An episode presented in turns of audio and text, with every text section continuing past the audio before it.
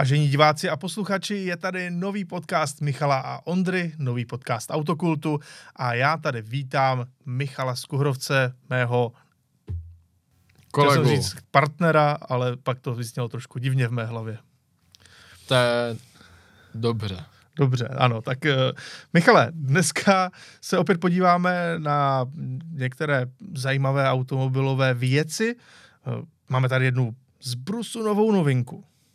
Jo. Ano. Až takhle nové to je, že to je dvakrát nové. Nenapíná. Uh, pak tady máme nějaký přehled uh, trhu, ať už Mhm. jde o nová či ojetá auta, ale hlavním tématem tohoto podcastu budou auta, která podle nás v současné době se ještě dají koupit relativně dobře, respektive může se to jevit jako dobrý kup, protože, jak jistě víte, žijeme v té době, kdy auta zdražují, byť samozřejmě to často nějak kopíruje inflaci, ale dá se to tak říci. Auta nás stojí více peněz, no a právě proto si myslím, že je dobré malinko poukázat na stroje, které podle nás eh, za ty peníze stojí a není to zas taková dra- drahota.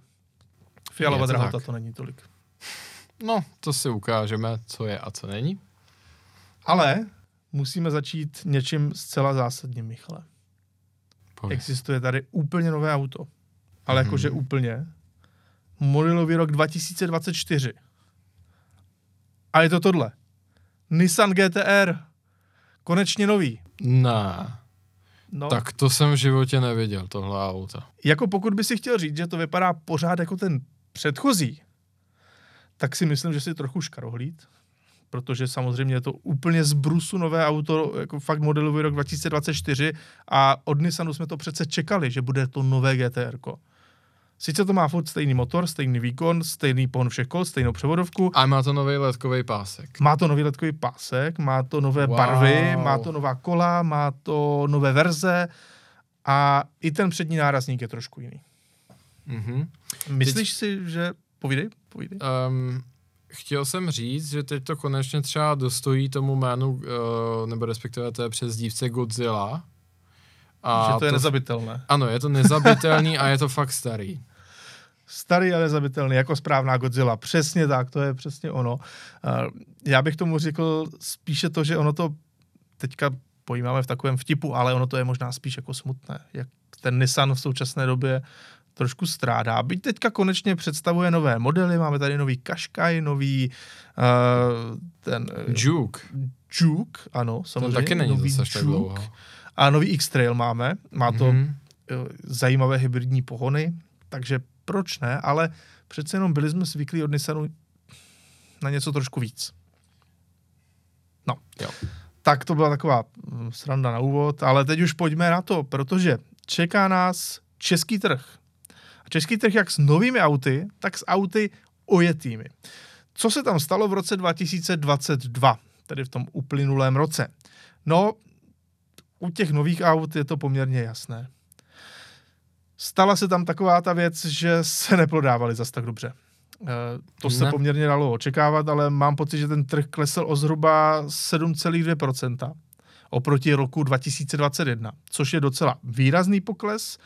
A zajímavé na tom ještě je, že samozřejmě ono i v tom roce 2021 byl třeba covid pořád docela Právě. velké téma. Takže i proti covidu prodej nových aut dost zásadně klesl.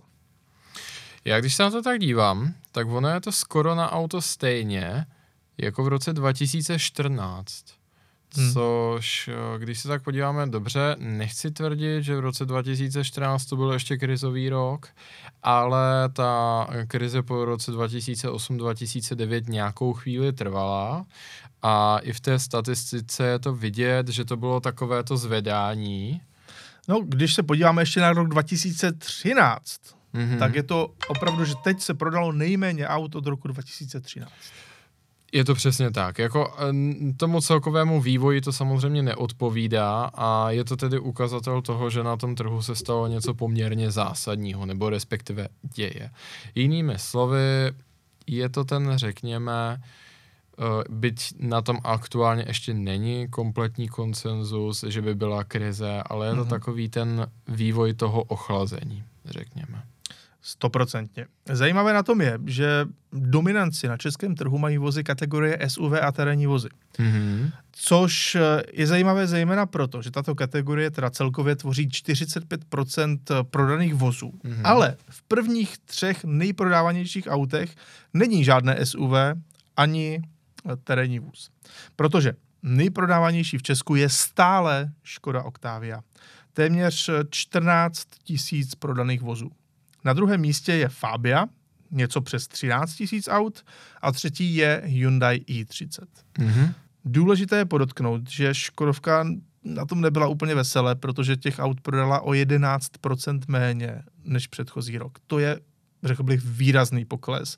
A když se podíváme na to, jak se jí nedaří třeba i v Číně, tak, tak už je to trošičku možná alarmující. Tak za, no hlavně ta Čína to je v zásadě kompletní odchod, že jo, tam, za, tam to můžou odepsat celé, řeknu tu, tu investici.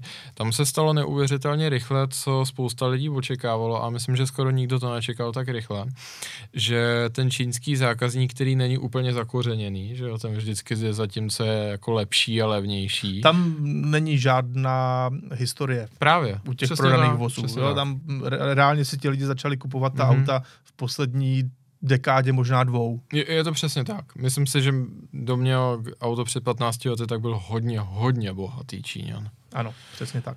Ten, jestli si udržel ten svůj progres, tak dneska lítá v business jetu. Uh, nicméně, uh, nicméně je to, je to opravdu zajímavé a když bych to tady dal ještě do nějakých konkrétních čísel, mm-hmm. Nebo teda, pardon, ještě abych to do, dokončil s tou Škodovkou, tak eh, extrémně rychle se stalo to, že čínský spotřebitel nahradil tu Škodovku něčím, co čínským, domácím, co je v jeho očích naprostý substitut. Hmm. A když se tak vezmeme, tak tohle se stalo zhruba za čtyři roky, což je až děsivé tempo. Protože před 4-5 lety tak ty Číně, uh, ty čínské prodeje byly 100 tisíce aut, Škodovka se radovala, že jo, byla v zásadě druhou či třetí nejziskovější značkou koncernu, ale teďka jako to klesá k nule úplně střemhlav a naopak ta čínská auta se začínají objevovat tady. Takže ten progres je opravdu nečekaně rychlý. Důležité je také říci, že oni to ti Číňani měli od začátku takhle nalajnované, protože mm. podmínkou eh, vstupu automobilek na čínský trh bylo to, že to tam budou přímo vyrábět. Mm. A tím pádem eh, ti Číňani si ano. osvojí to know-how. Technologický transfer. Přesně tak. Přesně a tak. potom je to snadné a popravdě myslím si, že pro mnoho automobilek byl ten vstup na ten čínský trh trošku krátkozraký.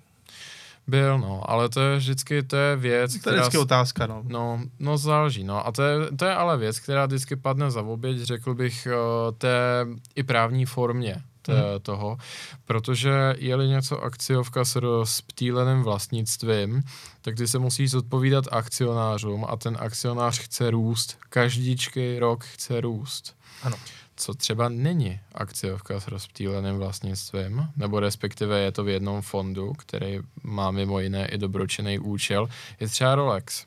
Mm-hmm. Myslíš si, že Rolex by někdy dobrovolně ukázal komukoliv jinému, jakýmukoliv jinému národu na světě, jak to dělá? To si myslím, že je velmi hmm, nepravděpodobné. To asi ne. A v tomhle tom je to, je to poměrně zajímavě rozpracováno, že v tomhle je místo, kde ty rodinné firmy, menší firmy a ty bez toho rozptýleného vlastnictví mají výhodu protože ty nemyslí na ten příští kvartál, nemyslí na tu příští valnou hromadu, kde potřebují se zase něčím blízknout, u těch lidí, kteří mají buď fyzicky v ruce papíra, nebo mají jenom záznam ve smartphonu, ale ano. ty, kteří myslí nad, nad to, jestli náhodou se na 15 let dopředu jako nevyprázdnějí, když jo, to tak jo, řeknu. Jo. A proto si taky myslím, že mimo jiné velice šikovně to udělalo Ferrari, které vstoupilo na, eh, na burzu, tam se nechalo víceméně ohodnotit, získalo tam nějaké peníze a pak se zase hezky pěkně vykoupilo a stáhlo a teďka si ho nechala jenom rodina, eh, rodina Ferrari, rodina po, An, eh, po Anieliových, že jo, a pár VIP investorů a jsem si docela jistý, že ty nikdy nic jako na východ nepošlou, co se týče technologického transferu. No, ale chtěl jsem říct, aby jsme teda ještě malečko uvedli v kontext ve větších číslech vlastně, co se nám tady na tom trhu stalo, jo. Nejenom my jsme to teda přirovnali, kdy se naposledy prodalo tolikhle aut a pojďme přirovnat, kdy se prodalo nejvíc aut. V roce 2017 se nám prodalo 271 595 nových aut a o rok později 261 tisíc nových aut. Vidíme, že ten pád je opravdu velký. Ano, teď je to totiž, abych řekl to přesné číslo, teď je to 192 tisíc aut. Takže ano. to je opravdu desítky tisíc pod tím vrcholem. A hlavně víš, co mě tam zaujalo? Že víc než tři čtvrtiny jsou auta pro firmy. Ano, firmní auta dost zásadně válí. To si upřímně myslím, že je taky ten důvod, proč ta oktávka je pořád číslo jedna. Určitě. Protože podle toho, co vidím třeba v naší společnosti a jedeš, nebo i co obecně za to vnímám na tom trhu, je, že spousta lidí uh, mění auta, když tak řeknu nízké konstrukce za SUVčka, za předpokladu, že si chce polepšit. Ale, a teď se dostáváme pomalu k těm ojetinám, že jo, uh, objevil se nám právě i tady ten jeden trend, který se typicky objevuje v těch uh, ekonomických uchladnutích a který není úplně veselý. Uh, takzvaně, dalo by se říct, je to něco jako ten medvědí trh akcí, že jo, hmm. kdy lidi si pořídili relativně nové auto a buď ho třeba mají na leasing, anebo ho i koupili za hotové, ale co se týče té jejich ekonomické stability, tak to vidí tak bídně, že ho jdou prodat a koupí si pořád horší a ano. využijou ten, ten peněžní přebytek, ten tu deltu mezi těma dvěma autama což si myslím, že pro ten průmysl a vůbec jakoby důvěru spotřebitelů v ekonomiku je, jsou úplně ty nejvíc nejblbější zprávy. To naprosto souhlasím. Ještě teda zpátky k těm novým mm-hmm. autům na vteřinku. Jo. Kolik si myslíš, že se u nás procentuálně z, celého, z celých těch 192 tisíc aut mm-hmm. prodalo čistě elektrických vozů? Uh, tak já bych řekl, že to byla 5 promile? To si poměrně, řekněme, skeptický vůči tomu, kolik se prodá elektrických aut v České republice. Bylo to 3892 vozů, což, je dvě, což jsou 2%. OK. Takže 2% nových vozů byly elektrické vozy, tedy čistě, čistě elektrické, protože pak samozřejmě jsou tady i nějaké podíly, třeba LPGček. Ty LPGček se prodalo paradoxně víc než čistě elektrických vozů. Tak tam si myslím, že s tím hodně hýbe třeba Fiat Doblo. Že a Dacia. Ta, a Dacia. A Dacia, tedy ty uh, zástavby přímo tovární, hmm. které v tu chvíli mají přece jenom tu záruku úplně někde jinde. A CNGček, tak tam to samozřejmě dost ochladlo, ale to se asi není čemu divit. Hmm je to jenom 0,42%, eh, tedy 800 vozů a tam je to dané zejména tím, že ten zemní plyn se přece jenom stal notně dražším, než býval dříve. Samozřejmě, no. Nemluví o tom, že se tady uh, pořád jako zleva doprava mele ten narrativ, jestli samozřejmě vůbec bude ten zemní plyn. Ano. Teď už ano, asi ano. víme, že bude, ale jako není to taková jistota, jako byla dřív. Stoprocentně. No ale tak teď se můžeme vydat k těm ojetým vozům, protože ty máš samozřejmě zase zajímavé statistiky mm-hmm. v rámci tvého, respektive vašeho projektu a jedeš.com, mm-hmm. takže můžeš nám rovnou přednést. Uh, takže eh, co se týče, co se týče vlastně toho tržního vývoje, tak trošku jsem to už tady přece vzal. Uh, došlo k ochlazení ale ono je to takové dvousložkové ochlazení, respektive stal se nám tady hrozně zajímavý tržní fenomén. Ten začátek roku byl velmi optimistický, protože to jsme pořád surfovali na té vlně, eh, která byla nastartována covidem, tudíž problémy v dodavatelských řetězcích a fakt, že nová auta nejsou, jak mm-hmm. jsme to tehdy slyšeli dnes ano. denně. No. Ze všech stran. A tudíž se těch aut neprodalo tolik, protože zkrátka nebyla. A ta cena rostla.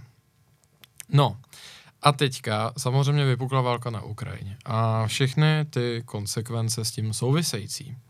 Obecně začala se propadat důvěra spotřebitelů v ekonomiku a začala také růst inflace.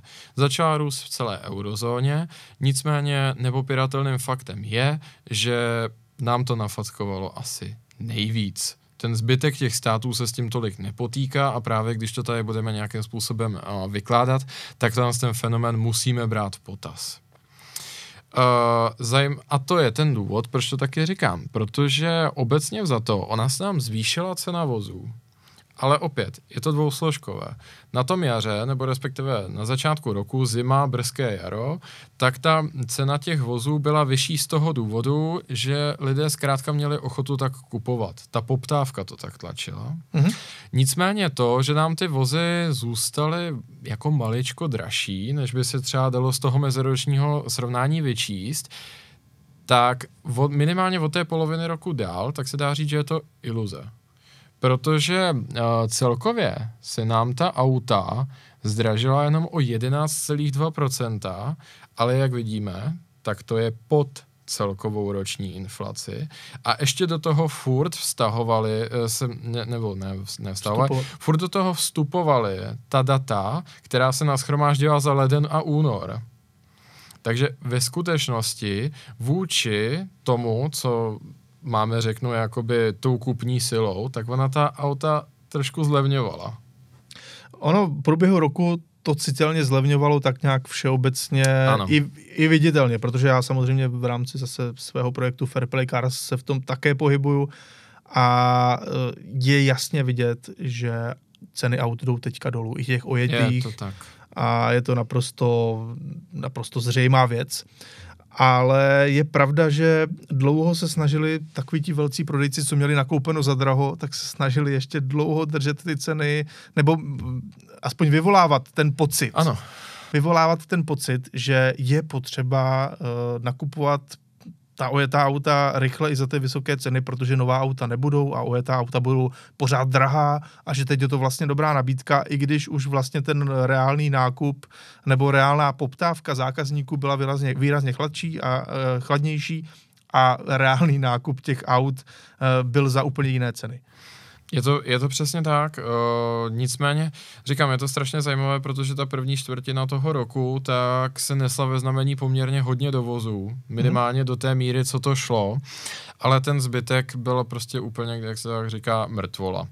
Což nám celkově, ale je to samozřejmě zprůměrované, ona ta křivka vypadá spíš jako takhle, že jo, mm. tak zprůměrovaně je to propad o 13,2%, ale myslím si, že ta pravda se ukáže spíš, kdybychom porovnávali červen 22 až ten, řeknu, hypotetický červen 23, který nastane. Tam si myslím, že se to ukáže mnohem víc. Celkově uh, se dovážela starší auta, mm-hmm. než tomu tak bylo. Uh, z nějakého důvodu propad kilometrový nájezd, leč uh, autority, které se zabývají ověřováním stavu počtu najetých kilometrů, jako je CBA, tak uh, tady by na poplach, protože oni říkají, že se spíš objevuje více stáčení už zase. Hmm. A to jsem popravdě myslel, že to vymizí. My jsme se na to třeba v našem projektu soustředili, že jo? takže my s tím bojujeme furt, ale no. jako zjevně se to na tom trhu stává zase jako častějším, než to tak bylo. A zejména u těch vozů z dovozu je to docela hrozba, Jasně. protože tam chybí většinou ty, ty záznamy mm-hmm. uh, z těch okolních jo. zemí. Po, právě, potom je tady v srovnání poměrně bezprecedentní nárůst neuvádění původu vozidla, ne, že by se řeklo, ne, že by se importoval od někud jinok, ale že to vůbec není uvedeno. Mm-hmm. Což bylo 25,37%. To fakt není málo. To je a jako, a jako bohužel nám to obrací ten předchozí příznivý trend, který směřoval spíš k té transparenci toho trhu. Jo.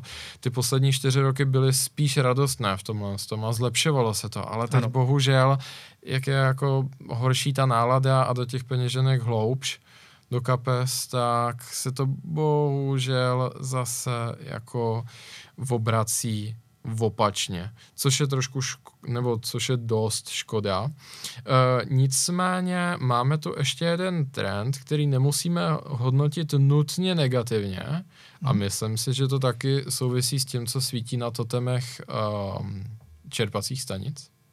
A je to, to je to... Navrat dýzlu? No ne, právě, že konec dýzlu to vypadá. Fakt?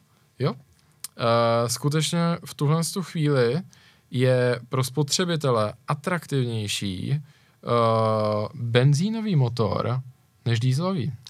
Takhle, to s tím naprosto souhlasím, že atraktivnější celkově ano, to mám i taky takovou zkušenost, uh, že ta auta, která lidi v současné době chtějí více, mm-hmm. jsou benzínová, ale vím, že taky někdy v polovině roku, kdy uh, ta cena paliv byla velmi vysoká právě kvůli válce na Ukrajině. Eh, takže se zase vraceli trošku do mody ty dýzly.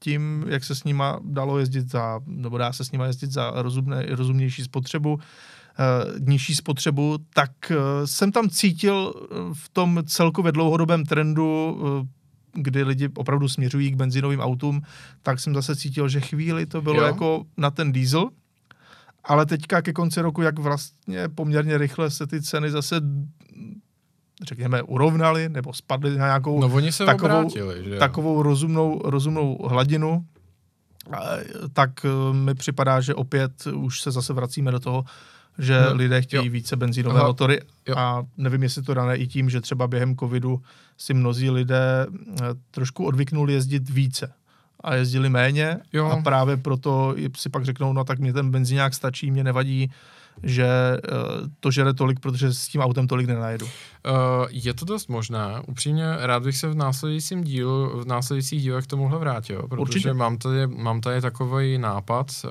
co by šlo eventuálně spočítat a vám, našim posluchačům a divákům sdělit, protože moje taková čistě subjektivní přesvědčení je, že během toho covidu nám ten celkový počet těch aut na silnicích narost a naopak, když nedávno jsem jel vlakem, asi po pěti letech, tak ten vlak byl prázdný. Jo, mám takový pocit, jestli to není ten postcovidový vývoj, kdy uh, tehdy to samozřejmě bylo vedeno nějakou, řeknu, praktickou myšlenkou, protože ty uh, prostředky hromadné dopravy v tomhle byly extrémně rizikové. Přesně tak. A spousta lidí prostě rádo do těch aut nasedlo a od té doby mám pocit, že i spousta z těch dopravních tepen, na které byl člověk zvyklý, že se s nimi dalo nějak pracovat, tak už se s nimi moc pracovat nedá. Krom pátku, kde, si mysl, kde to ani počítat nemusím, tam to vím z těch výzkumů. Stoprocentně. Že home office. Pá, přesně tak.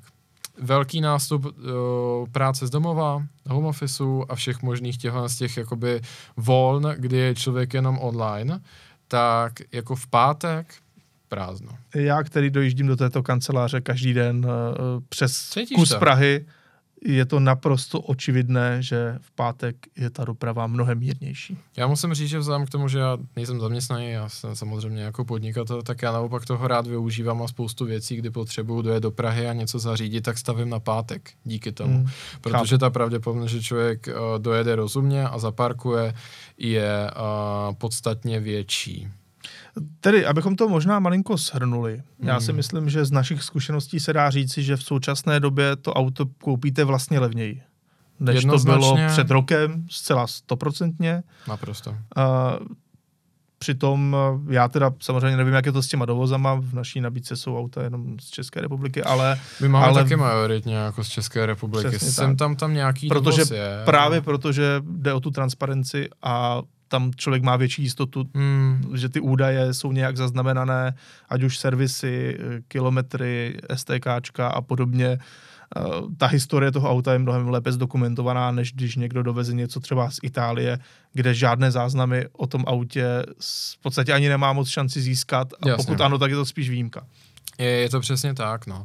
Ale pro mě za, jako vlastně, co si z toho takzvaně odnést domů, mm-hmm. tak jako dvě věci. Bohužel tady prostě dochází k tomu ochlazení a ztráty, uh, ztráty důvěry spotřebitelů, ale kdybych z toho měl právě jako udělat nějaký doporučení, myslím si, že tomu není zas až tak velká obava, nebo minimálně ta panika je vždycky nejhorší, ale a ve skutečnosti v tuhle chvíli, kdo koupí auto, které samozřejmě pečlivě vybere, tak si myslím, že ve finále může na tom velmi jako získat. No ano, Protože určitě, vůči, určitě. vůči, když si vezmu ten balík peněz a nějakým způsobem ho podrobím, řeknu a tomu odečtu inflací a porovnám tu cenu toho auta a jak se mi ten graf plazí, tak prostě to auto je čím dál levnější a myslím si, že ten v tom roce 2023, jako ono už to zase vyloženě kam padat nemá, protože pak tady máme ten další tržní fenomen, že ta nová auta jsou čím dál dražší, tak. protože ono už je bohužel levnější vyrobit nejde. I kdyby už si je už nikdo nekoupil, tak kvůli Euro 7, kvůli uh, nákladům na zahřívání kovů, že jo, který jsou klíčový při výrobě toho auta, tak prostě ono už to levnější vyrobit nepůjde. Jako tam tam už není moc se kam hejbat A v tomhle tom si myslím, že ten trh těch OE tím v tuhle chvíli dovede být dost atraktivní. Ano, tudíž pokud jste zájemci o OET vůz, máte na to nějakou část peněz, tak v současné době je vlastně velice výhodná doba ke koupi. A nemluvím o tom, že třeba můžete i změnit ten pohon, protože vlastně to je jako nemýlím se, to je asi poprvé za naše životy, kdy je na pumpě levnější benzín než nafta. Je pravda, já si myslím, že jsem to možná už zažil, ale je to samozřejmě ale teď je to, jako jak řekl bych, že je to bezprecedentně dlouhý to v období, kdy je to buď stejný, anebo ten benzín je levnější. No, to mělo údajně něco dočinění s tím, jak se nafta rafinuje a vyrábí. Mm-hmm. Kdy to bylo je převážně, to převážně v Rusku, zatímco je benzín se dal vlastně dělat všude jinde. Je to tak, no, uvidíme, co v tom, z tom ohledu samozřejmě přinese budoucnost a vzhledem k tomu, že samozřejmě od těch dýzlů se odchází tak trošku, že jo, a do toho tady máme hybridizaci, elektromobilizaci, tak ono je možné, že třeba ten diesel si bude dlouhodobě v budoucnu držet vyšší hodnotu, protože tyhle ty faktory, které jsem teďka tady řekl, mm-hmm. před těma asi deseti slovama, tak to se netýká nákladních aut a ty budou pořád potřebovat tu naftu. No určitě stoprocentně. Tak. Eh, dobrá, tak pojďme na ten hlavní bod dnešního mm-hmm. podcastu a to je, abych to řekl přesněji, jsou to auta, která jsou podle nás výhodnou koupí. Ať auta, už, která jsou kauf. Auta, která jsou tak. dobrý kauf. Jo. Ať už uh, nová, který tam je teda pramálo, ale spíše ojetá. Protože hmm Vybrali jsme pro vás několik automobilů, které ne, že by vyloženě měly nějak stoupat na ceně, to ne. Ale třeba s nimi tolik, eh, řekněme, neproděláte, když tak. si je koupíte. A jsou to auta, kde za své peníze dostanete docela slušnou hodnotu. Je to tak. A, to a nebo je, něco vzácného. A něco, nebo něco vzácného, nebo něco navíc všeobecně. A to je rozhodně dobrá zpráva. Opět se snažíme dneska přinášet spíše ty dobré zprávy. Takže v tomto ohledu by to právě pro vás mohlo být něčím zajímavé, že třeba objevíte auto a řeknete si, no jo, vlastně za ty prachy to vůbec není zlé. Přesně tak. Michale, eh, já bych k tomu ještě teda řekl jednu věc, protože často se lidé ptají, jaké auto si mají koupit, aby třeba na něm něco vydělali, nebo aby zhodnotili své úspory, nebo uh, aby minimálně hodně neprodělali, tak v současné době se o tom nedá úplně moc hovořit. Já bych, ře, já bych to asi řekl takhle. Povídej. Samozřejmě, že nějaké typy mít můžeme, ale v té současné velmi volatilní situaci by od nás bylo nezodpovědné ano. to rozebírat. V tom minulém roce, kdy samozřejmě COVID nám s tím nějakým způsobem hýbal, ale nebylo to tak nevypočitatelné jako teďka, tak se něco říct dalo a jako obecně za to některé věci tady trendovat budou, ale ono jich opravdu významně prořídlo a to, kde se dá hovořit aspoň nějakou jistotou, že by to šlo nahoru, tak to jsou jako už opravdu hodně, hodně drahá auta.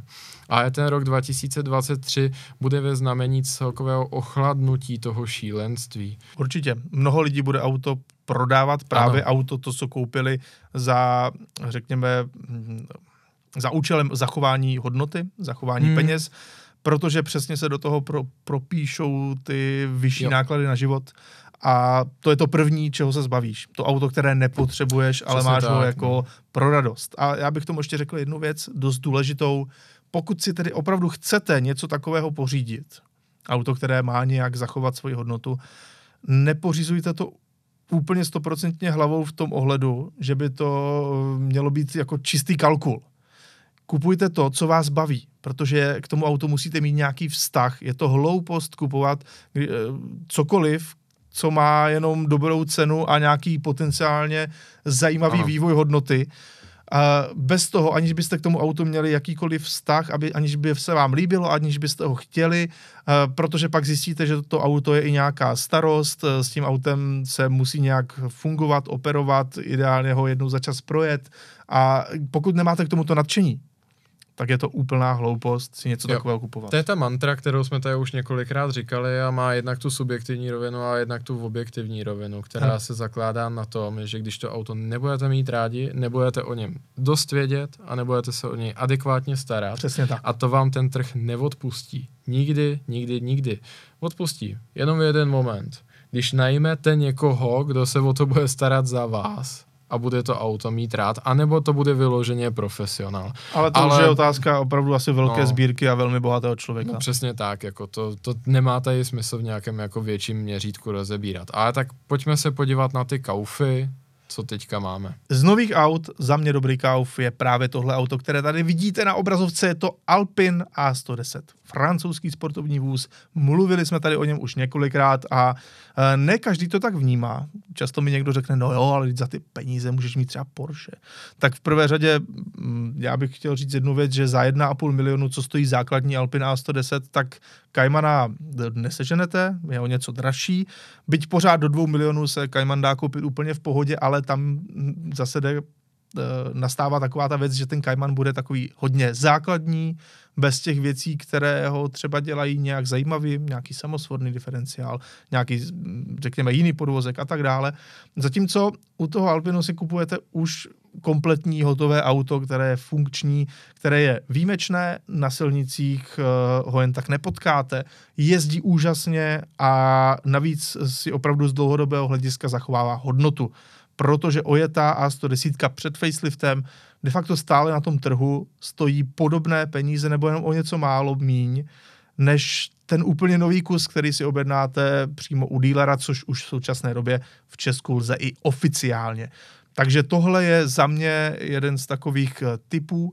Eh, jasně, není to málo peněz, eh, začíná to na 1,5 milionu, tady je varianta S, kterou vidíte na, na obrazovce, tak ta je spíše k 1,9, 1,9 milionů korun, ale přesto do dvou milionů je to úžasné, zajímavé, charismatické a vzácné auto, relativně vzácné, co se týče jeho výskytu na silnicích. A rozhodně, pokud máte rádi sportovní stroje, doporučuji minimálně vyzkoušet. Mně se to auto moc líbí, takže já se s tebou stotožňuji. Úžasný design. Samozřejmě říká, že dobře drží tu hodnotu, jako samozřejmě disclaimer, jo, jako nevykompenzuje vám tu inflaci, a to vám dneska vlastně, nevykompenzuje vlastně, inflaci vlastně. nic. Ale jako, jako jo, za tu cenu, kterou si tady říkal, je i vzhledem k tomu, že jí to vlastně stojí pořád, tak to auto, když tak jsem výrazně zlevnilo, mm-hmm. protože Superb se mezi tím posunul o několik stovek tisíc korun, že jo, vůči vlastně prvnímu představení Alpin, kdy ta cena byla v zásadě stejná za ten standardní A110 model. Nemluvě o tom, že o tom, tom autě, jak jsme tady říkali v minulosti, se velmi pochválně um, a, a zmínil například Gordon Murray, spousta, no, spousta, závo- tak, spousta závodních pilotů uh, sbíral opravdu hvězdné uh, hvězdné recenze v těch nejvyhláženějších automagazínech po celém světě, takže jenom málo, co, co na tom autě asi můžete mít jako neradi, no. Naprosto souhlasím. Další typ, tak ten se dá považovat jak za nové, tak ojeté auto, protože tento stroj se vyrábí už notně dlouho mm-hmm. a je to Fiat 500 Abarth. Tak a to je můj tip, protože jsem sem chtěl, řeknu, zavlát si i něco dostupnějšího. Určitě. A tohle to auto, řeknu, ve funkčním stavu se dá pořídit kolem 10 000 euro a myslím si, že za to budete mít už dosti slušné auto, což si myslím, že z hlediska těch uh, rychlých aut, ne úplně těch nejlevnějších, mm-hmm. to bych ho nahradil Pandou 100 HP, kterou, ano, ano, kterou jsme tady ale už rozebírali a tudíž se odvolám na to, co jsme řekli předtím. Leč 100 HP je taky prostě velmi zábavný uh, hatch, ale pětistovka je samozřejmě ořád modernější, lépe udělaná a hlavně také rychlejší, protože má 100 35 až 160 koní, v těch vrcholných verzích to atakuje skoro až 200 koní. Je to malinkaté auto, je to lehké auto a je to strašně srandovní auto. Můžete mít ve spoustě příchutí, můžete ho mít s tím pádem s manuálem, Můžete ho mít jako čistě dvousedadlovou variantu se skořepinama, můžete ho mít s pádlovou převodovkou, můžete ho mít ve spoustě limitovaných variant, ku příkladu inspirovaná rychlostním člunem, inspirovaná Maserati, inspirovaná Ferrari, že jo, všem možným, můžete ho mít i jako ten kabriolet s plátinou stahovací střechou, ale říkám, k čemu já to vztahu, je už třeba to základní, čili kupé kolem roku výroby 2009, které budete mít kolem těch 10 000 eur, Doufám, že se nikoho nedotknu, ale myslím si, to považuji za to obecně dostupnější auto. Ne Určitě. nejdostupnější, ale dostupnější. No je to zhruba cenová hladina ve které se prodává v Česku nejvíc aut. Takže by se Hmm. dalo říct, že to je relativně dostupné ojeté auto, protože nějakých 250 až 300 tisíc je taková, taková ta Jo. hladina, kde lidi Právě. kupují nejvíc. Právě. Právě si myslím, uh, dovede posloužit i na každý den. Uh, myslím si, že se spolu s ním získáváte opravdu hodně toho italského ducha, ale nejenom, v- myslím si i v vyloženě toho inženýrství, co stojí za to. Jo? A těch prvků, které jsou třeba detaily, ale vyloženě vám udělají radost a nějakým způsobem jsou hodnotné. Je to velmi charakterní motor s parádním zvukem. Jako, Můžeš zvolit i mm, třeba sportovnější výfuk, ten se jmenoval Rekord Monza. Jo, má to dokonce A- velká část těch aut, si myslím, a Bylo to velmi oblíbené, protože to hodně střílelo. Pamatuji se na to, když Právě. člověk přeřadil v jistých otáčkách i s manuálem, tak to vystřelilo velmi velkou ránu. reálně si myslím, že když to auto jede u nároďáku, tak je slyšet na staromáku. Pomalu. To je dost s tím, možné. s tím, ne, dělám si srandu, ale samozřejmě ten výfuk je jako hodně hlučný. A když to vezmeme celé jako balíček, tak by se to dalo schrnout do věty kupujte nebudou. Hm. Protože nový Abarth nebude spalovací, my už ho známe, že jo, Už je to existuje. elektromobil. Nějak jsme ho tady ani neprobírali, ale ano, je Já to myslím, že čistě jsme ho elektrický ťukli mobil. lehce teda, ale docela lehce. Jo, jo. Ale uh, prostě spalovací Abarth minimálně podle všeho to vypadá, že nebude. A i kdyby byl, tak jako s tím, s tím střílivým, neuvěřitelně hlasitým výfukem a temperamentním malým motůrkem a za tuhle tu cenu rozhodně nebude. Takže 100%. tohle z toho italského bláznivého hatchbacku je ta první a poslední varianta 500 Abarth definitivní konec. Takže ať už si člověk vybere něco z vrchu spektra, což je třeba uh, 695, že jo, nebo Abarth Rivale, a nebo právě ty, ty úplně jako na tom, té spodní hranici těch slušných a funkčních aut, což je řeknu těch 10 tisíc, tak si myslím, že na celé té škále to dává smysl a bude to dělat člověku radost poměrně dlouhou dobu. Naprosto s tebou souhlasím. A když už ne u těch cenově dostupnějších aut, tak jsem taky jedno vybral, Mhm. mm-hmm. ještě v nižší cenové hladině, ale zase auto, které má úplně jinou příchuť, úplně jiný nádech. A to je Lexus LS. Ať už první nebo druhé generace, tedy LS 400, 460 a tak dále. Proč zrovna tohle auto? Tak zaprvé si myslím, že lidé začínají objevovat, že tady se v tomto voze uk- ukrývá ta neskutečná, řekněme, kvalita, odolnost.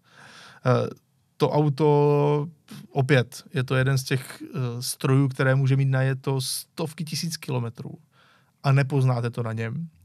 Eh, Za druhé, to auto se ještě nedávno dalo koupit úplně v pohodě v dobrém stavu pod 100 tisíc korun. Dneska už je to většinou malinko více a já bych taky osobně doporučoval, vzhledem Mm. mm. tomu, že to je staré, luxusní a kdysi dávno drahé auto, abyste zvolili spíše auto v trošku vyšší cenové hladině, ideálně, aby to samozřejmě odpovídalo ten, tomu stavu, kdy opravdu chtějte spíše lepší stav, protože často ta auta byla kvůli právě eh, dražšímu servisu eh, trošku podservisovaná a špatně udržovaná a i když je to extra odolné auto, jak na převodovce, tak na motoru, tak se to nakonec mohlo nějak projevit. Ale i tak, dejme tomu, že chcete auto, které bude komfortní, tiché, bude mít eh, nějaké svoje zajímavé kouzlo a máte na to 200 tisíc korun. Eh, Já osobně bych řekl, že tohle je skvělá volba, protože opravdu je to auto velmi dobře vybavené, eh, je to auto, které umí opravdu jezdit takovým šarmantním stylem, Hmm. Ale, ale uh, přitom z něj cítíte tu neskutečnou odolnost. Jak to naddimenzovali, jak se říkalo britský pojem over-engineered. Přesně tak. Ať už se vám líbí nebo nelíbí, nemůžete polemizovat o jedné věci. Je to prostě kvalitně postavené auto. Pamatuju si, že jsem o tom, o tom autu četl článek, ale už v retrospektivě, že jo? Ano. Takže to je za té první polovina 90. let, to jsem ještě nečet logicky, to jsem tu ani nebyl, tak, um, že uh, na ten takzvaný benchmarking, neboli na to porovnávání, že jo, když se to auto vyvíjí a připravuje do výroby, tak oni si vzali Esko Mercedesa, které a a tehdejší Esko byl Mamut, že jo, ten dneska vnímáme jako v zásadě ten nejkvalitnější. Je pravda, že za dob vývoje si myslím, že ještě tam byla Čína, ale ono to jako bylo na hraně, takže Jasně. už to samozřejmě ke konci vývoje už to porovnávali s Mamutem, ale začátek byl ještě Čína. Jo. Každopádně, uh, každopádně ten benchmarking směřoval k tomu, že to ohle auto má být ještě výrazně trvanlivější než ten s Mercedes a jenom přihrádku před spolujezdcem testovali na 100 tisíce mlasknutí. Ano, to o tom autě vypovídá v podstatě úplně všechno. Hmm. A vážně doporučuju, zase jel jsem nějakým kusem, který měl na to kolem už půl milionu kilometrů. Na tom autě to opět nešlo poznat. A to se mi jako velmi líbí, je to něco jak s tím Land Cruiserem, co jsme probírali minule. Eh, to se mi prostě na těch autech velmi líbí a Eh, pak tam máte ten extra kultivovaný osmiválec, kdy oni to potvrzovali tou korunovou, korunovým testem, jo, mincovým test. testem, ano, mm-hmm. mincovým testem, eh, kde na to dali minci na hraně a ona z toho nijak nespadla, nijak eh, se nepohybovala, protože právě protože ten motor je tak perfektně odlučněný a utlumený a má tak kultivovaný chod, a opravdu reálně to auto, když v něm člověk jede, tak pomalu ani neví, že tam nějaký motor je. Tak to je právě opak toho Abarta, protože tam, kdyby si chtěl položit na ventilový výko menci, tak ti to přímo vyrazí z ruky, si myslím. ano, to by, to by naprosto sedělo. Uh, takže to je zase můj tip. Uh, ať už jde o to, že opravdu vidím tam nějaký ten trend uh, zrůstajících cen, a nebude jenom o to, že za super peníze si pořídíte opravdu neskutečný kočár, tak za mě je to Lexus LS. Protože vem si, kolik dneska stojí třeba ekvivalentní mamut právě od Mercedesu. Kdyby si chtěl nějaký hezký hmm. kousek. Je to kolik ne... to bude? No jasně, no, to jsou prostě přes půl milionu. statisíce, že? Ano, dneska je to přes půl milionu. Uh, je to hodně nekonvenční typ od tebe, ale myslím si, že velmi zajímavý. Já a si jako myslím, že tady třeba právě. za 300 tisíc máš jako opravdu voňavé, vymazlené auto. Jo, jako taková... A nejen ne... u téhle starší, jo, mm-hmm. tady uh, starší verze, ale i u těch třeba novějších, které pak jdou až někdy k miléniu, tak i tam. Je otázka, kolik lidí by to chtělo provozovat denodenně, třeba, byť třeba takový samozřejmě jsou, ale minimálně třeba jako to auto na neděli, na hezký rodinný výlet, proč ne? Jako ten komfort je tam nadčasový, si myslím. Určitě. Uh, další tip, ten je zase od tebe, Michale, a je to Aston Martin DB9. Což ano. dokážu pochopit, protože vždy jsem obdivoval, jak je to nádherné auto. Tak, uh, Aston Martin DB9, uh, eh, auto vlastně z první poloviny až druhé poloviny nultých let. A uh, zcela upřímně auto, které se mi neskutečně líbí, tehdy ještě jako malý řeknu, jsem mu fandil i v Le Mans v té variantě DBR9 GT1. A je to auto stojící na platformě VH, což byla úplně nová platforma pro Aston Martin, nahrazoval DB7. Mm-hmm. Hodně si to vzal, ale zaplať pambu ne příliš uh, z Vanquishe prvního. Uh, no, ale hlavně, proč tohle to auto tady předesívám? Protože uh, my jsme tady jednomu divákovi, uh, jeden divák s, nás snažil jako motivovat k tomu, aby byl aspoň jeden díl, kde nebudeme mluvit o Porsche, a já se fakt snažím. Jo. A já věřím, že ty taky. A ano. měli jsme i speciální série dílů, kdy nebyla zmínka o Porsche. Ale tam stejně byla, ale Ale, ona mi, ale tohle mi promine, protože tohle to bude spíš negativní benchmarking. Mm-hmm. Protože tohle to za mě je neskonale nádherné auto. To prostě, to, to když je? vidíš pořád, tak, tak je prostě dechberoucí. A je jedno, že je v zásadě 15 let starý, i víc, že jo. Ale uh, a ten benchmarking spočívá v tom, že tohle to auto, jakkoliv to samozřejmě není částka, která se válí všude na zemi a samozřejmě, že s tím budou spojeny i nějaký udržovací náklady, mm. ale tohle auto pořídíš mezi 50 a 60 tisíci eury a za 60 tisíc euro máš auta kolem roku 2009, velmi, velmi málo ojetá. A mm. teď konečně ten negativní benchmarking. Lidi tady denodenně za 99 Česku platí 50 až 60 tisíc euro a všechny ty auta mají na to 100 tisíc. A jak jsem tady už říkal, já samozřejmě miluji 911, ale platit milion a půl za 99 Česku, krom těch vzácných variant, to, to nedávám. To, A já to můžu jako nemůžu doporučit. Já můžu potvrdit, že opravdu to takhle je. Taky znám lidi, co dali za 4S tyhle ty peníze, byť za opravdu nádherné, voňavé, Jo. krásné auto. Uh, ale chápu, kam ti míříš. Otázka teda uh, jenom zůstává, jestli není nějaký skrytý důvod, proč ta auta mají na je to tak málo. Uh, takhle, v, pozor, pozor. Vím, kam tě míříš. No ale, já se ptám, já ale nevím. celá první stránka na mobile DI je, a je plná aut, která mají přes 130. Mhm. A viděl jsem je, je, konkrétně jsem viděl jednu DB9 v Česku, která měla 195 tisíc na to a to auto fungovalo bez nějakých větších výměn. Nebyla tam třeba kompletní výměna motoru nebo tak. Chápu, chápu. Takže to auto je k uzoufání krásný, můžete ho mít automat, můžete ho mít manuál To je zajímavá varianta. právě, Rozhodně. ale nehaním tím ani ten automat, ale zcela upřímně. Dražší o dost než ten automat. Jasně, nutno- to, to je říci. fakt. Ale vůbec nehaním ani ten automat, i s ním to funguje, ale co chci tady jako konečně říct, to auto mezi 50 a 60 tisíci eury vás pouští do té ligy, která je úplně prostě, jsou business jety, jsou jachty a jsou 12 válce. A 12 válec je prostě nejsl, nejtěžší disciplína v motorářství, která může být krom 16 válce, že jo, ale těch historie moc nezná. A jako zcela upřímně, co už byste chtěli víc, je to prostě nádherný kupé s fantastickým zvukem, 12 válcem. A pozor, Aston Martin už se s 12 válcem loučí i ve sportovních autech. Šlus, 12 válce už prostě nebudou.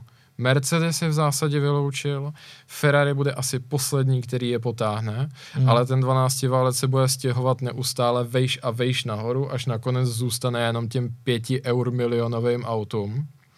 A Aston Martin s nima taky končí.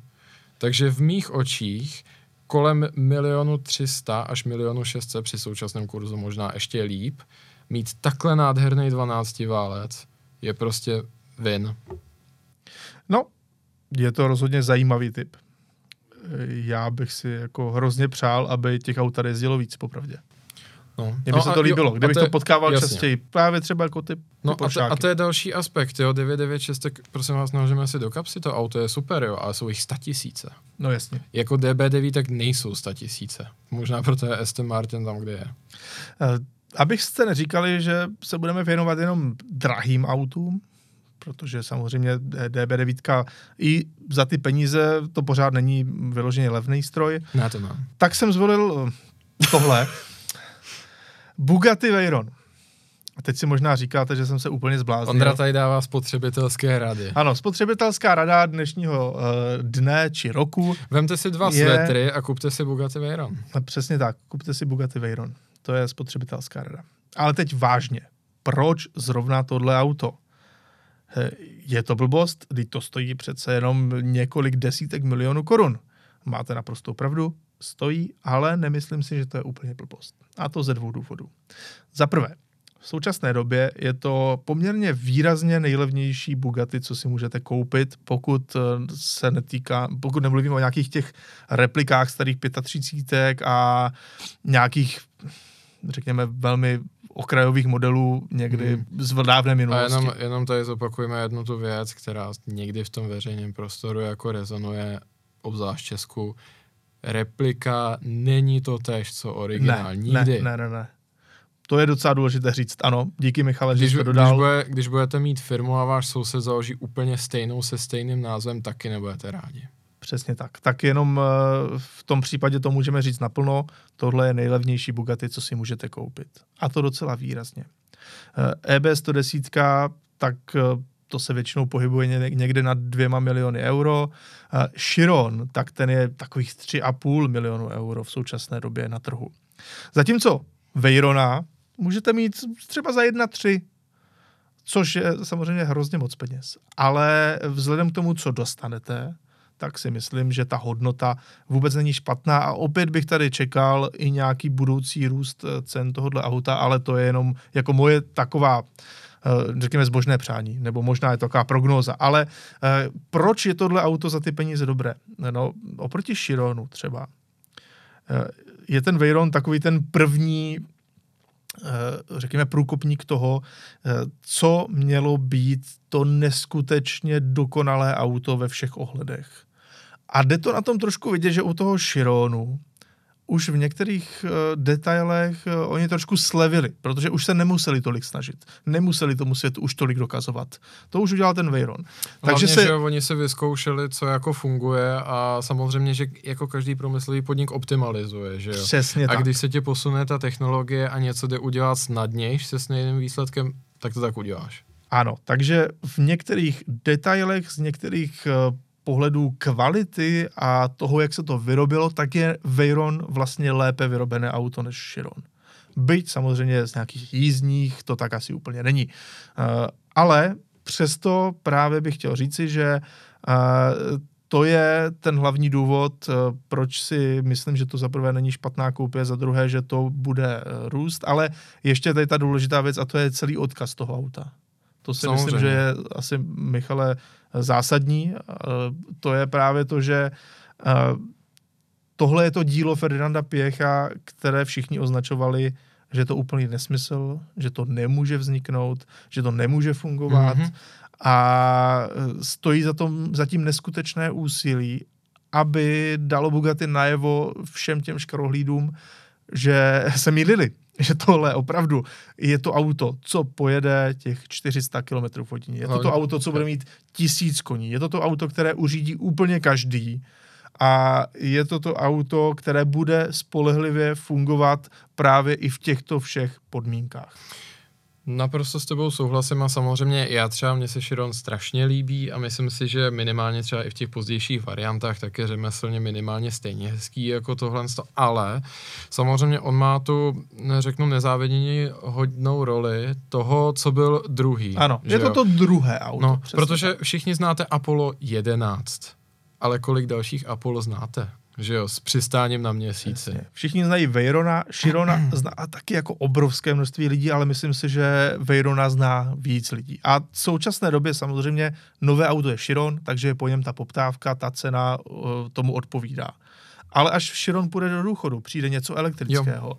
tak pak si myslím, to už hybridního, víme. ano, hybridního, tak uh, pak vlastně nastane podle mě jisté dorovnání těch cen a myslím si, že Veyron půjde nahoru a Chiron o něco dolů, nebo minimálně Uh, já teda očekávám, že Veyron půjde nahoru, možná Chiron dolů nepůjde. Uh, dost možná se to stane, jo, co si myslím, že je ta pravděpodobný scéna, že ten Veyron začne dorovnávat toho Chirona, protože něco podobného se nám tady děje a je to, je to duo Porsche Carrera GT a Porsche 918, což jsou auta úplně jiná, úplně neporovnatelná, ano. což Veyron Chiron přece jenom něco sdílí, minimálně ideově ale že jo, Carrera GT dlouho stála 500-600 tisíc euro a teďka najednou všem došlo, jako jaký je to klenot a prostě i když dneska, že jo, Ferrari 296 jako zmizí a ta Carrera GT neví kam. No jasně, jo. no jasně, ale, ale o to nejde. Právě, ale jde tady o to, že těm lidem došel ten, a těm sběratelům ten historický odkaz, ta signifikance, to umění, které do toho šlo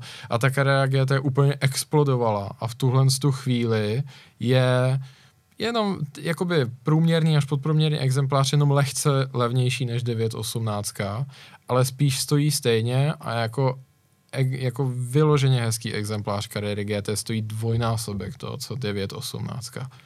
Takže kolik dneska začíná kariéra GT?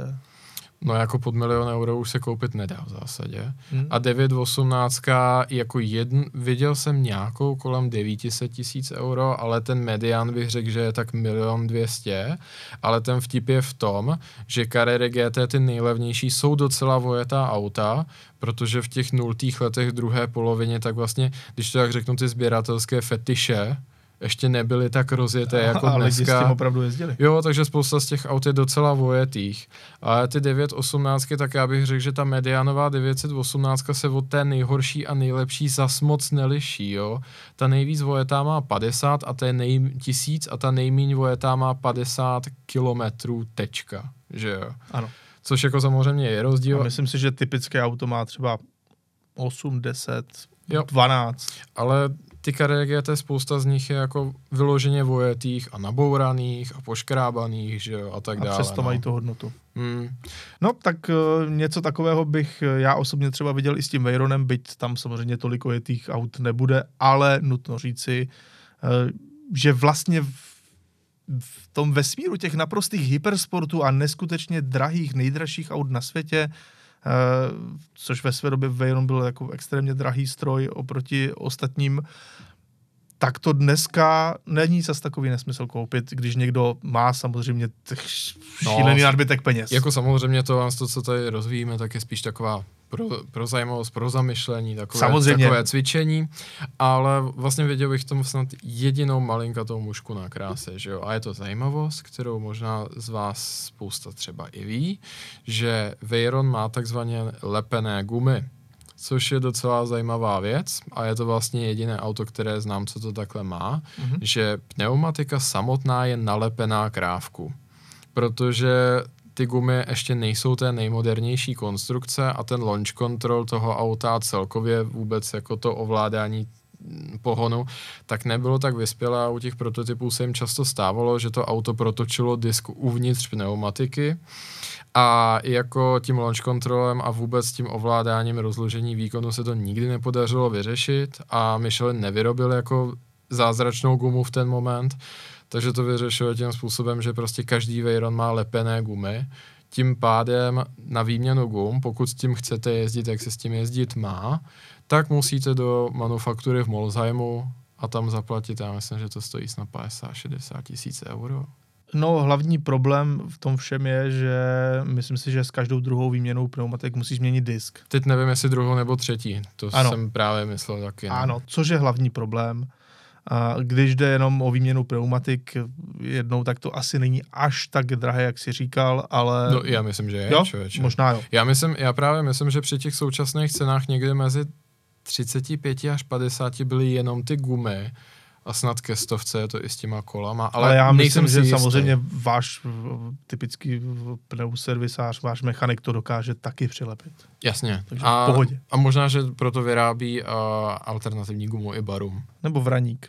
Mhm. Hm, jo, takže to je vyřešeno, žádný problém. Tohle je e, náš seriózní, cenově dostupný tip na zajímavý hypersport. Bugatti Veyron. Ale další auto, které tady máme, Michale, tak mm. to je Nissan Skyline R32 GTR. Proč? Ta otázka musí vždycky zaznít. Jo. To je to dramatická otázka. Proč zrovna tohle auto? Když se tě měl zeptat, Ondro, proč zrovna tohle auto? Ano, tohle taky můj to si sem výběr. přitáhl ty. Ano, eh, je to z jednoho opět eh, jasného důvodu. Tohle je ta původní Godzilla. To auto, kterému se říkalo Godzilla právě protože vyhrávalo na okruzích, zejména v Austrálii, s obrovským náskokem. Je to auto, které bylo první v té technologické řadě, kdy uh, Nissany Skyline GTR dostali uh, chytrý pohon všech kol, natáčecí zadní nápravu, vysoko nebo eh, snadno upravitelný přeplňovaný šestiválec a právě proto bylo tohle auto dosti výjimečné. A ačkoliv právě ten paradox toho všeho je, že další dvě generace, tedy R33 a R34, tohle je 32, eh, tak jsou dneska na trhu ojetých vozů dražší. Přesto mnozí lidé, co s těmito auty pracují, říkají, že právě ta 32 je mechanicky nejodolnější z těch všech a právě i tím historickým odkazem, že tohle je to auto, co vyhrávalo na závodních tratích a přineslo jako první tento technologický převrat, tak si myslím, že to je zajímavá koupě. Dnes se to dá pořídit stále ještě do jednoho milionu korun, byť samozřejmě ne úplně vždycky a záleží na tom, jak hezký ten kus je, ale třeba ta 34, kterou všichni známe, nevím, z Rychle a zbysile a podobně, tak eh, tam ta cena stoupla výrazně více a to auto dneska stojí opravdu hodně peněz. Některé varianty jdou do x milionů korun a nutno tedy říci, že právě proto si myslím, že 32 GTR je ještě docela dobrá koupě. Když najdete teda samozřejmě hezký zachovalý kus a smíříte se s tím, že sedíte vpravo, protože tahle auta byla jenom čistě pravostraná. Cokoliv je jinak, je přestavba. Michale, teď zase tvůj tip. A ten je opět trošku, z mého, zase z mého pohledu trošku neortodoxní a nekonvenční. O to jsem se snažil. Je to Mercedes-Benz GLC 63 AMG. Tady opět zavítáme do těch uh, vod ryze moderních aut a řekl bych aut, které přináší ten denodenní úžitek. A to vás to jsem tady chtěl přednést z jednoho prostého důvodu. Za A dá se dosehnat jako ojetina, bavíme se tady o nějakých 60 tisících euro. Což v skutku není málo peněz, ale kolem těch 60 tisíc euro, bez pochyby, bez problému, se tady bavíme o autech, která jsou třeba v Německu v tom programu těch doporučených a prověřených aut s prodlouženou zárukou. To není špatné. A jistě samozřejmě spousta z, z nás, z vás, diváků a vůbec občanů České republiky si koupí třeba Škodu Enyaq, že ano. A v tom ohledu... A nebo Kodiaq RS? Nebo Kodiaq RS. A v tom ohledu neutratí víc peněz než je tahle ta částka, takže se nebojím to tady předestřít, ale co určitě nenajdete, a nemusíme brát na paška tu Škodovku, jako těch variant je spoustu, mm-hmm. že jo. Ale mě to, to auto fascinuje z toho, jednak ty recenze na ní byly opravdu velmi pochvalné. Ale myslím si, že jeden z těch důvodů je zkrátka dobře fakt, že Ondro ukaž mi jiné SUV střední velikosti a GLC fakt není moc velké auto, které by mělo takhle velký osmiválec a ještě, nebo obecně osmiválec a ještě twin turbo. To auto na to, jak je velké a na to, že bych řekl, že je i poměrně nenápadné, mm-hmm. tak má úplně neuvěřitelnou palebnou sílu. Protože to, co tam to, co vidíme před sebou, tak je v zásadě C63 AMG, AMG, ale ještě s formatikem, navíc ano. adaptivním formatikem, takže to auto většinou času upřednostňuje zadní nápravu, ergo je s ním zábava, ale zároveň má i ta dramatická čísla z nuly. Eh, výkon přes 500 koní. Ano. To je potřeba říci. A ano, touto optikou to vlastně nevypadá jako vůbec špatný kup. Pokud to tedy někdo vlastně využije, ale o to nejde, je to čistě asi proto, abyste si udělali i z běžné cesty s rodinou nějaký zážitek a aby vás to nějak bavilo, tak v tu chvíli ten osmiválec v takovémto autě je opravdu velmi zajímavý. Já koukám, že Kodiaq má 4700 mm a tohle má 4742 mm. Takže Samozřejmě nemá podstatě, tři řady. Ano, v podstatě to velikost Kodiaqu. jo, ale jako prostě není to z těch největších SUVček ani zdaleka. A to samozřejmě celý příběh nám nevy, nevy, nevypoví jenom ta délka. Ono se jedná o, i o výšku kapoty, šířku a tak dále. A pořád tohle se řadí mezi ta skladnější SUVčka, když bych to tak řekl. A opět je to ten narrativ, který když to tak vezmu, tak jako teď mi to dochází, že on vlastně prozařuje všema těma autama, který jsem vybral, protože takovej vandal, jako je pětistovka Abarth, znova nebude. Mm-hmm. 12 válec za 50 tisíc euro tuplem nebude. A tohle to se mi zase líbí, že střední SUV s osmi válcem a navíc ve velmi, velmi dobré kvalitě zpracování taky nebude. Hmm? Samozřejmě měl bych pnutí tady zmínit i třeba Alfa Romeo Quadrifoglio, Stelvio, Stelvio, pardon, ale mm, to jsem neudělal z jednoho prostého důvodu. Za, za A, ta cena nějak výrazně nespadla za poslední dobu, mm-hmm. když to u toho GLC 63 těch super nabídek, které jsou významně lepší, než byly, vidím docela dost.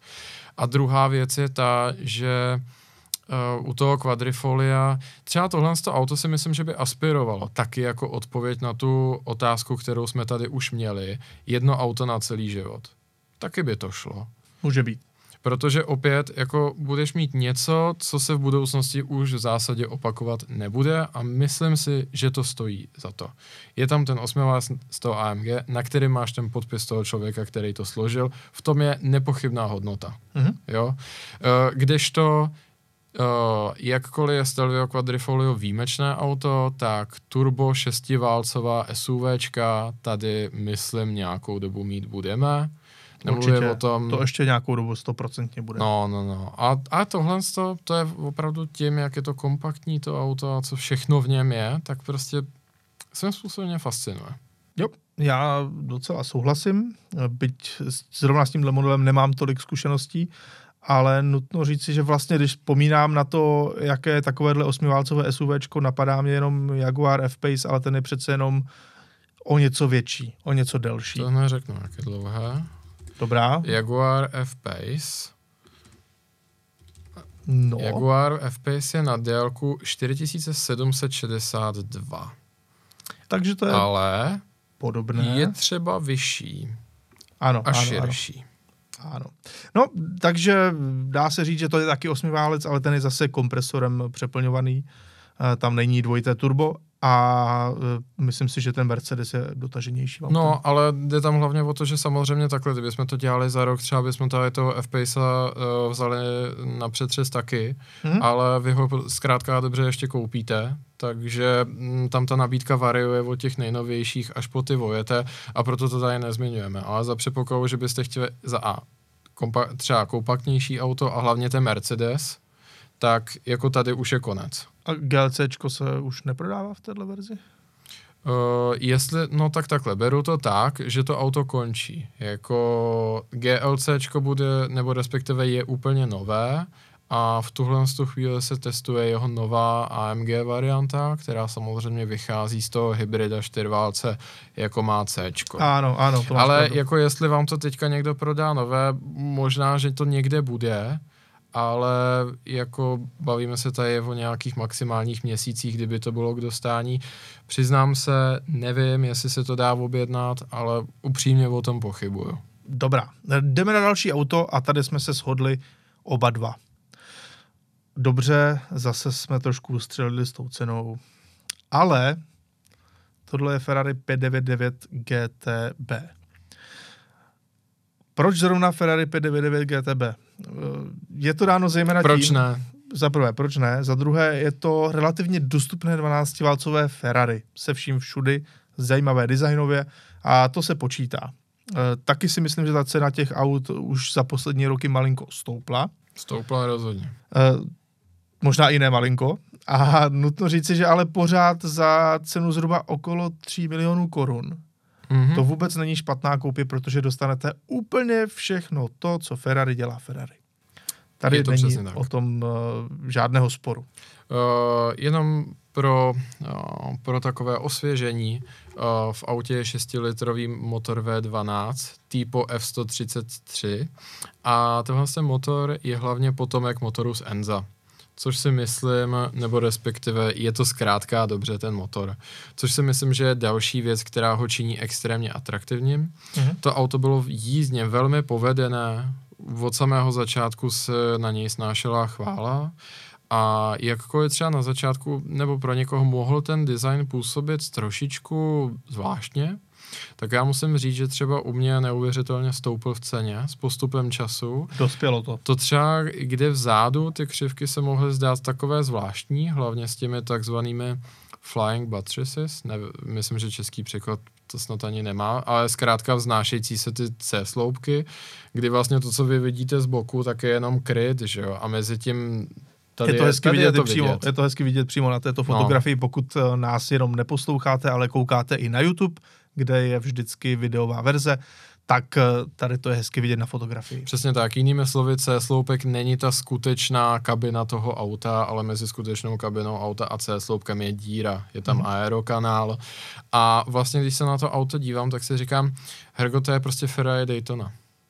Úplně, designově. V tomhle z tom ohledu si myslím, že jako poklona Daytoně to funguje parádně. Mimo jiné to taky navrhl náš oblíbenec Frank Stevenson, Mhm. že ano. Uh, a co se týče těch eh, dát, tak samozřejmě dneska jsou auta, která jsou výkonnější, rychlejší, a upřímně komu by nestačilo 620 koní, 7600 v otáčkách, 608 Nm, 0,137. To je super. To je i na dnešní dobu naprosto pecka. To auto je prostě krásné, nemá žádné vyhlášené vady. Samozřejmě jsou tam nějaké udržovací náklady, obzvlášť jako spojené s tou jednospojkovou převodovkou.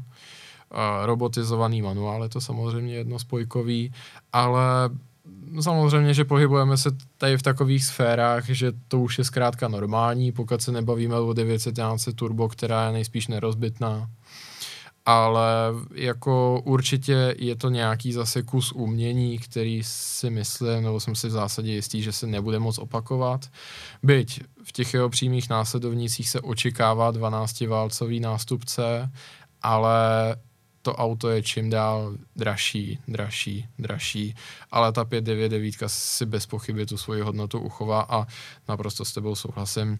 Myslím si, že výhledově se začne výrazně zhodnocovat protože potkalo to i 550 mm-hmm. Maranello, ano. Uh, její facelift 575, vlastně všechn, všechna ta auta v té linii.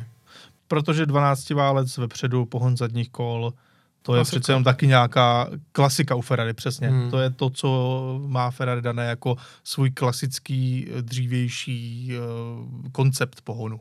A možná, že se dá říct, že to je takový jako hezký průsečík mezi tím starým světem a novým světem, protože třeba 550 let kdo vyčítal a do určité míry je to fakt, že je taková trošku línější, jako podobně jako 456, což je ale GT, tam je to v pořádku, mm-hmm. ale 550 nemá jako nějaký extra výbušný charakter, jo. Chápu. Ale ta 599 fakt jo, jako to, když člověk vidí znějšku, když to někdo nastartuje a jak se to auto rozjíždí, to je opravdu jako hodně divoký 12 válec. Ostrý a motor Zenza. Přesně tak, přesně tak, líp to říct nejde. No a poslední auto, které tady dneska máme, tak to je auto, které bývalo, řekl bych, docela nechtěné. A to až do té hmm. míry, hmm. že opravdu se dalo koupit eh, za, řekněme, pár set tisíc korun, někdy ani ne pár. Ale nutno říci, že tohle auto se stává mm, takovou čím dál větší klasikou, zejména proto, že všichni jeho slavnější sourozenci už začínají být poměrně nedostupní. Je to Mitsubishi Lancer Evo 4. Proč zrovna Evo 4? No tak v prvé, říp, v prvé, uh, v prvé řadě. Tohle auto má stejnou kastli jako Evo 5 a Evo 6. Sice to má jiný čumák, ale už na té zádě vidíte, že to je prostě tohle, tahle generace Eva. Co je důležité si říct, je, že tohle auto bylo taky první, které přineslo takový nějaký ten pokrok z hlediska diferenciálu, protože vzadu už jste našli diferenciál s vektorováním točivého momentu. Tedy všechno to, čím se chlubí de facto jakákoliv automobilka dneska jako hmm. uh, vrcholným uh, kusem techniky, tak tohle Evo to mělo už v polovině 90. let. Evo 4 navíc eh, byla také tím Evem, které už dostalo ten eh, plnohodnotný výkon 280 koní na hranici toho, co v Japonsku bylo nějakou tou gentlemanskou dohodou Eh, respektive byla to vůbec gentlemanská dohoda, nebylo to dokonce nějaké nařízení? Ne, ne, byla to gentlemanská dohoda. Bylo to prostě na hranici toho, co bylo dané gentlemanskou dohodou. 272 koní. 272, myslím, že to bylo ale britských. 280. Jo, jo, ale to jsem právě chtěl říct, protože oni většinou vycházeli z těch britských, že jo? jo. Jakoby pro Japonce to bylo 272, ten měrný výkon. Jasně, ale u nás v to Česku, v Německu je to 280. Jo. Uh, tudíž auto, plnohodnotný výkon, eh, plnohodnotné Evo i tím, jak se to chová, eh, je to auto, které oproti těm prvním třem generacím Eva už bylo výrazně technologicky napřed. Právě i tím, že mělo ten aktivní zadní diferenciál s vektorováním točivého momentu, který dokázal opravdu přenést více točivého momentu na vnější kolo v zatáčce a tím to auto výrazně stáčet dovnitř, omezovalo to nedotáčivost a zároveň hravost vozu to zvyšovalo. No a opravdu tím, jak to auto vypadá, třeba někomu se ten čumák úplně nelíbí, tak se z toho stalo takové, řekněme, opravdu nejlevnější Evo, co šlo koupit. Ovšem, jak víte, boom těchto aut nastal v posledních letech opravdu obrovský. Najít hezké Evo za dobré peníze, myslím tím teda eh, Evo 5, 6, 7, 8, 9, je docela dost velký problém. Ta auta už často procházejí třeba i renovacemi, nějaký původní zachovalý kousek třeba Evo 9, tak to je aspoň 1,5 milionu korun, když to má být auto, které je jako v perfektním stavu, původní lák, uh, nezničené, neoddriftované a tak dále. No a právě proto si myslím, že Evo 4 je dobrý kup. Musíte si teda zvyknout taky na to, že to auto se dělalo pouze v pravostranné variantě, takže motor je no, eh, volant je jenom vpravo, ale když si na to zvyknete, tak dostanete za míň peněz uh, hodně zábavy. To je podle mě naprosto jasné. Ta cena dneska 300-400 tisíc korun, něco takového, ale oproti tomu, že pětky, šestky už jsou hodně přes půl milionu a 7, 8, 9, tak to tam samozřejmě záleží na, na konkrétní verzi, ale taky už to bývá docela dost eh, k jednomu milionu, tak mi to přijde jako docela rozumná volba. Jenom bacha na díly, samozřejmě. Jasně, no. Ale jo, jako celkově to zapadá k tomu, že jak má se samozřejmě chytne, když to řeknu nějaký příběh, tak uh, lidi potom zajímá jako jít blíž a blíž jako k tomu zrodu. Že? Takže dá se očekávat, že za předpokladu, že ty uh, poslední Eva zažili ten vzestup, jaký zažili, ano. tak samozřejmě čím dál víc jako toho světla, ramp a té pozornosti se dostane i těm předchozím modelům. No a nebo samozřejmě každý si řekne, jo, chtěl bych zažít, jak funguje to Evo, ale už nemám tolik peněz, abych si jo. koupil uh, ty ikonické modely, které všichni známe, což ano. bylo právě šestka, devítka, osmička, všechny tady tyhle, ty, tyhle ty generace, uh, tak jde a koupí si to levnější, ale přitom v tomto případě to vyloženě neznamená, že by šel do nějak zásadně horšího. Samozřejmě záleží vždycky na stavu, uh, ještě taky záleží na tom, jaká je to varianta. Úplně ideálně zvolit variantu RS, která měla přece jenom ostřejší diferenciály, ostřejší naladění, uh, z toho se stavilo reliové auto, zase to mělo méně výbavy, ale i tak, když seženete nějaké pěkné Evo, jakékoliv, hlavně nezenilé, to je dneska nejdůležitější, tak si myslím, že to vůbec není špatná volba. Hmm? Jenom bacha, jak říkám, sehnat na to díly může být už trošku problém. Na devítku to ještě jde docela snadno, tady na nějakou čtyřku to už bude trošku větší hledání. A bacha při předjíždění. Samozřejmě, a tak to už, to už si každý zvládne ošefovat sám. No, ale tímhle se opět dostáváme ke konci dnešního dílu. Můžete nám napsat do komentářů, co byste rádi viděli vy příště v našem podcastu, respektive samozřejmě slyšeli. Všechno to napište do, na YouTube autokult.cz, kde tento podcast najdete. No a Michale, já ti děkuji, že jsi tady se mnou opět uh, byl další hodinku, možná něco přes hodinku a mohli jsme si tady pěkně pokecat o autech. A příště, zase za týden, se uvidíme či uslyšíme. Takže na viděnou a naslyšenou. Mějte se.